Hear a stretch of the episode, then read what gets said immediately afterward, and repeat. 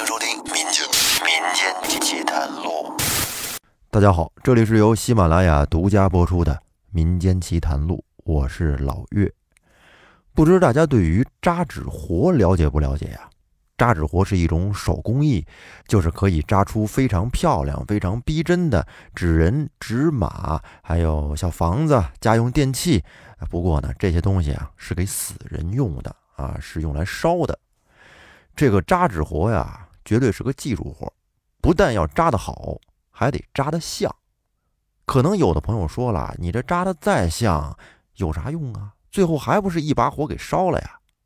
道理的确是这么个道理，就是扎得再好，谁也不能在自己家里摆一对纸人纸马，是不是？那今天要给大家说的这个故事呢，来自于老朋友人墨雨读，他想和大家分享一个扎纸活的。老太太的故事，我们来听听他扎的纸活有什么不一样。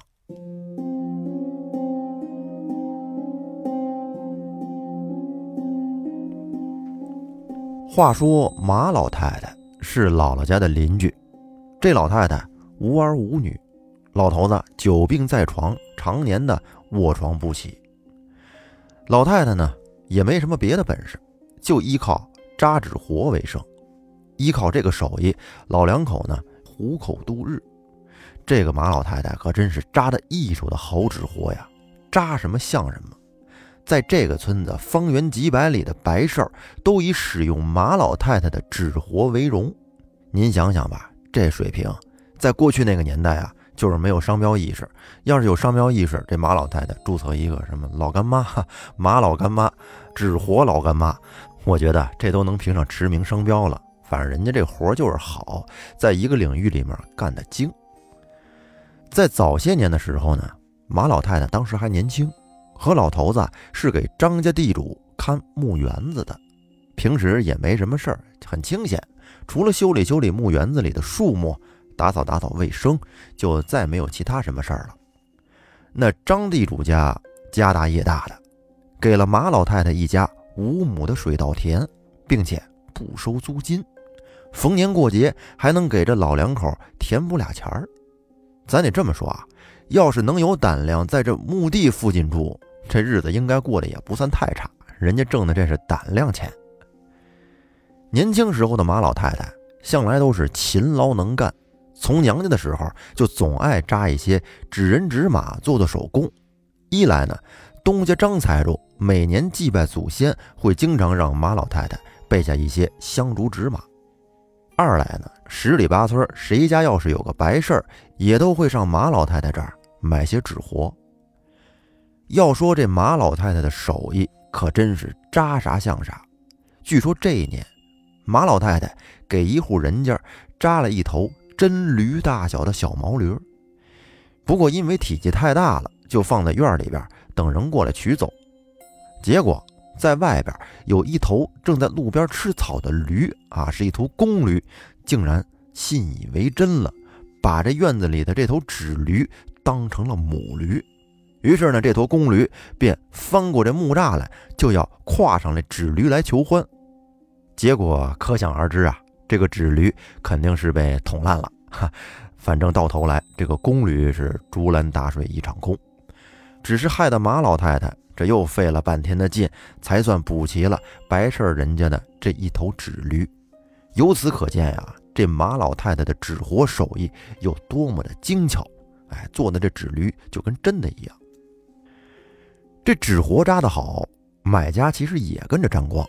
谁家要是有个白事儿，都爱找马老太太订购一套纸人、纸马，还有纸房子。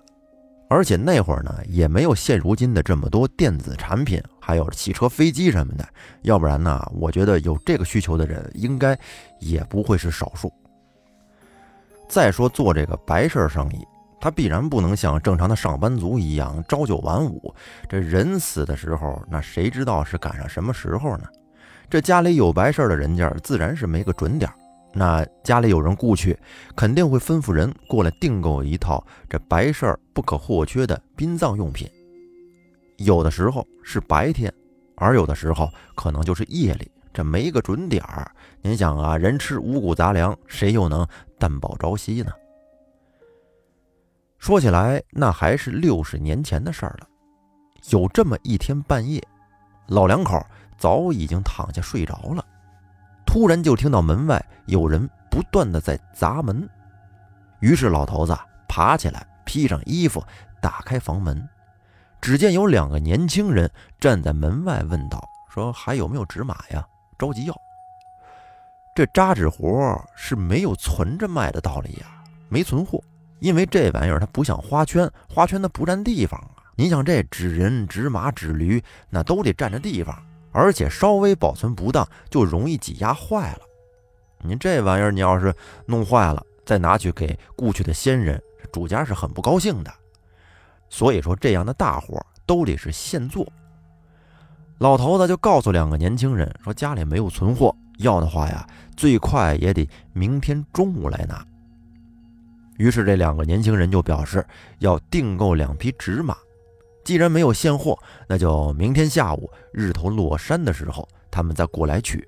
今天因为出来的着急，身上也没带钱，放心，明天日头落山的时候准保把钱带过来。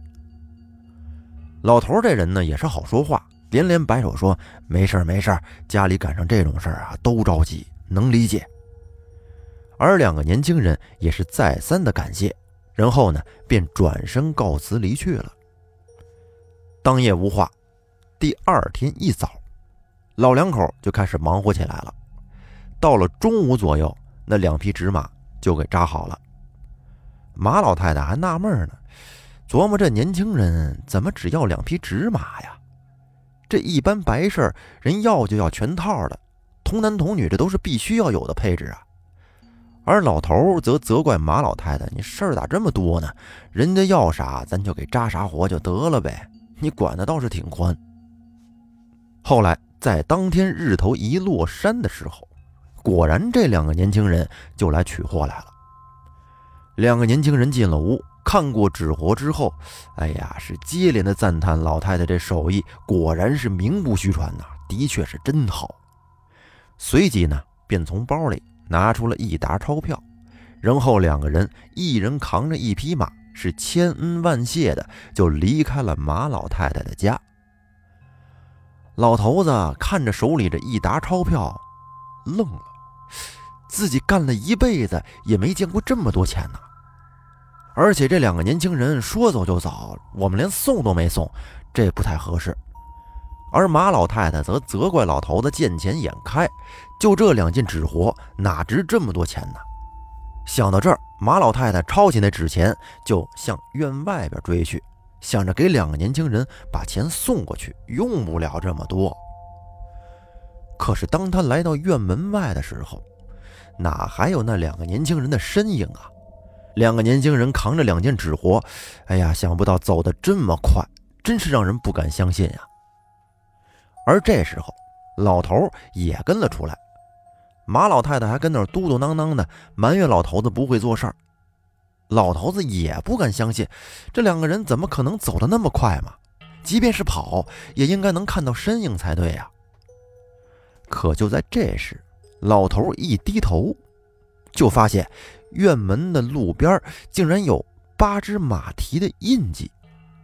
于是老头拉过马老太太的胳膊，指着土路面上的马蹄印让老太太看。这下给两个人惊的是呆若木鸡一般。而他们的那一沓钞票呢，在第二天的时候，他们发现竟然也变成了冥币。自从这纸马事件发生之后，在村里可就传开了，马老太太的纸活生意竟然越来越红火，十里八村都在传说马老太太扎的那马都是千里马，往生之人不用再遭受路途奔波之苦，反正说什么的都有。而这马老太太的家也经常会有半夜过来敲门的人订购纸活。后来呢，马老太太就莫名的破了。不压库存的这个行业规矩，经常会备下几匹纸马放在院子里的草棚子里，有急用的可以随时过来取，愿意留钱就留钱，没钱也可以不收钱，来个完全开放式的大选购。不过一般人家谁也不会占这个便宜，虽说半夜纸马的事情发生之后，人们传什么的都有，可是却没见马老太太有什么不同。只不过马老太太的业务品种竟然增加了，还卖一些冥币，还有金银元宝。谁家要是有个白事儿啊，跑到张家坟马老太太那里，准能一站式购齐。后来在解放之后，马老太太两口子的岁数也是一天比一天大了，慢慢的就不再做纸活了。而为了邻里乡亲的能有个帮衬，老两口就搬回了村里住，就在姥姥家的隔壁院里。小的时候，我经常去马老太太家里玩，老太太看起来啊。和村里其他的老太太没有什么不一样的地方，干净利索。不过我没看过马老太太的手艺活，但是老太太曾经给我扎过一只老鹰的风筝，确实不错，飞起来就像真的一样。